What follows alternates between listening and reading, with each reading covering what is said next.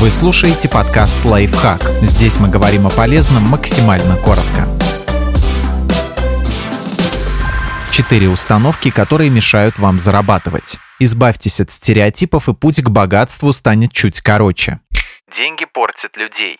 Считается, что бедный человек богат духовно, он честный, трудолюбивый, щедрый и всегда готов прийти на помощь другим. Но если он вдруг разбогатеет, то моментально утратит свой высокий моральный облик и превратится в жадного, лживого и беспринципного стяжателя, который открещивается от старых друзей, никому не помогает и любит только деньги. Но теперь такая позиция только ограничивает человека, мешает ему развиваться и зарабатывать, заставляет стыдиться своего желания стать богаче.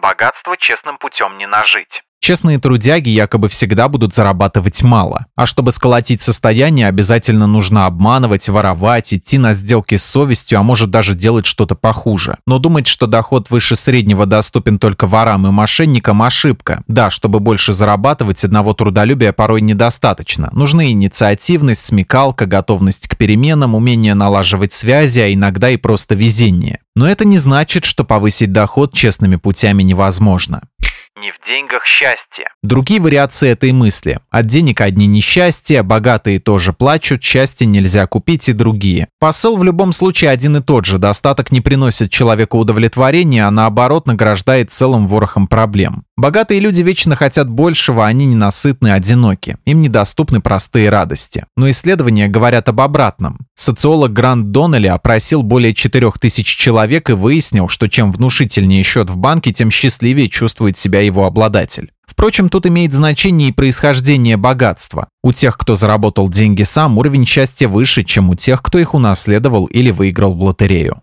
За богатство придется расплачиваться чем-то другим. Некие высшие силы ревностно следят за мировой справедливостью и всем людям хорошего и плохого отсыпают поровну. Одному не дали денег, значит подарили здоровье или крепкую семью. Другому, наоборот, вручили богатство, но сделали его одиноким, несчастным или больным. А значит, за все хорошее, в том числе и за деньги, придется рано или поздно расплачиваться. Такая установка лежит в основе чарофобии, страха расплаты за счастье. В итоге человек не позволяет себе радоваться, отказывается от интересных предложений и живет в постоянной тревоге.